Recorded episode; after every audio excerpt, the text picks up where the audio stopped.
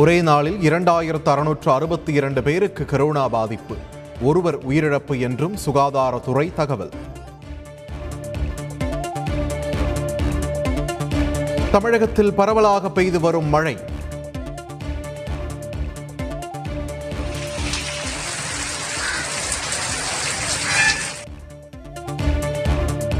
சென்னை மற்றும் புறநகர் பகுதிகளில் பெய்த மழையால் பொதுமக்கள் மகிழ்ச்சி. காலரா பரவல் தொடர்பாக தமிழகத்தில் முன்னெச்சரிக்கை நடவடிக்கை. மருந்து மாத்திரை இருப்பதை உறுதி செய்ய அறிவுறுத்தப்பட்டுள்ளதாகவும் அமைச்சர் மா. சுப்பிரமணியன் தகவல். அதிமுக பொதுக்குழு விவகாரத்தில் சென்னை உயர்நீதிமன்ற உத்தரவுக்கு தடை கோரி எடப்பாடி பழனிசாமி மேல்முறையீடு. உச்சநீதிமன்றத்தில் கூடுதல் ஆவணங்களை தாக்கல் செய்த நிலையில் நாளை விசாரணை.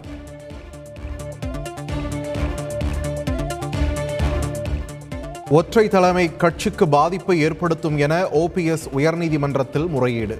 வரும் பதினோராம் தேதி நடைபெறவுள்ள பொதுக்குழுவிற்கு தடை கோரிய மனு நாளை விசாரணை.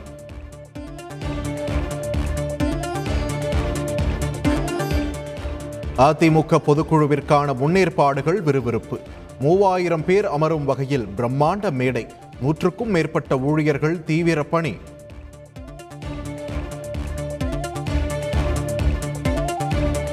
ஒரு சிலரின் சுயநலத்தால் இரட்டை இலை சின்னத்தில் போட்டியிட முடியவில்லை என்பது வேதனை.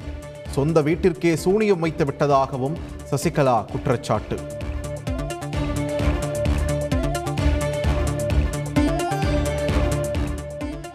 முன்னாள் முதலமைச்சர் கருணாநிதி பெயரில் இரண்டாயிரம் பேர் அமரக்கூடிய பிரம்மாண்ட அரங்கம். மாநில கல்லூரி வளாகத்தில் மாற்றுத்திறனாளிகளுக்கு விடுதி அமைக்கப்படும் என்றும் முதலமைச்சர் மு க ஸ்டாலின் அறிவிப்பு.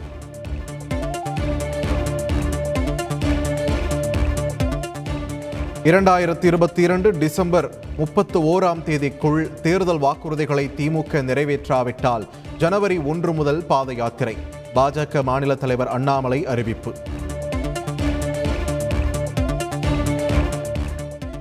தமிழ்நாட்டை இரண்டாக பிரிக்க வேண்டும் என்கிறார் பாஜக எம்எல்ஏ நயினார் நாகேந்திரன். பிரதமர் மோடி நினைத்தால் அதனை சாதித்து காட்டுவார் என்றும் பேச்சு.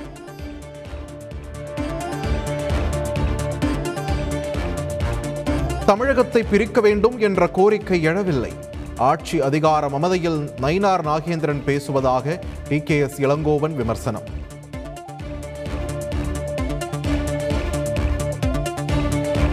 விஜய் மக்கள் இயக்கத்தினர் நாளை ஆலோசனை.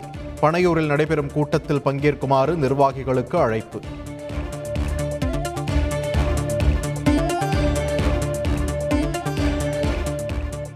தமிழகத்தில் உள்ள அனைத்து முதியோர் இல்லங்களும் கட்டாயமாக பதிவு செய்யப்பட வேண்டும். சென்னை உயர்நீதிமன்றம் உத்தரவு.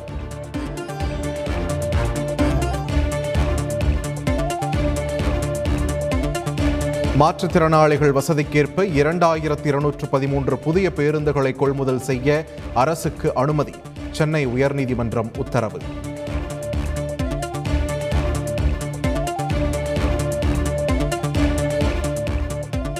மருத்துவ காப்பீட்டுக்கு ஜிஎஸ்டி பதினெட்டு சதவீதம் வைரத்திற்கு ஒன்றரை சதவீதம். பிரதமர் மோடி யாரை பாதுகாக்கிறார் என காங்கிரஸ் எம்பி ராகுல் காந்தி கேள்வி.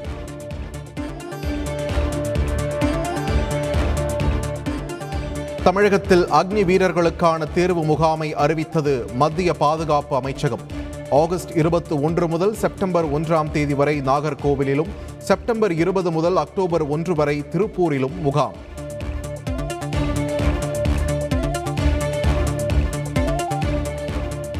இந்திய கடற்படையில் அக்னிபத் திட்டம். கடற்படையில் முதல் முறையாக வீராங்கனைகள். பத்தாயிரம் பெண்களிடம் இருந்து விண்ணப்பங்கள் வந்துள்ளதாக தகவல்.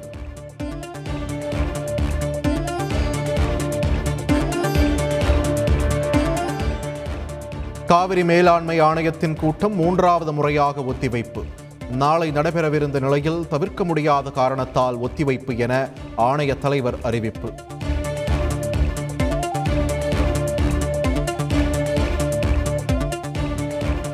இயக்குனர் சுசி கணேசன் குறித்து கவிஞர் லீனா மணிமேகலை ஏன் தொடர்ந்து கருத்து வெளியிடுகிறார்?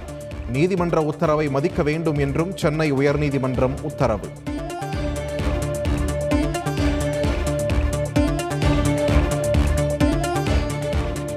இலங்கை திவாலாகிவிட்டது என பிரதமர் ரணில் விக்ரமசிங்க ஒப்புதல்.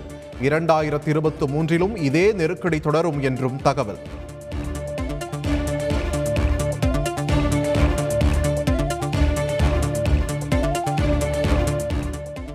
இந்தியாவுடனான டெஸ்ட் தொடரில் இங்கிலாந்து அணி வெற்றி. ஏழு விக்கெட்டுகள் வித்தியாசத்தில் கடைசி டெஸ்ட் போட்டியில் வெற்றி பெற்று அசத்தல்.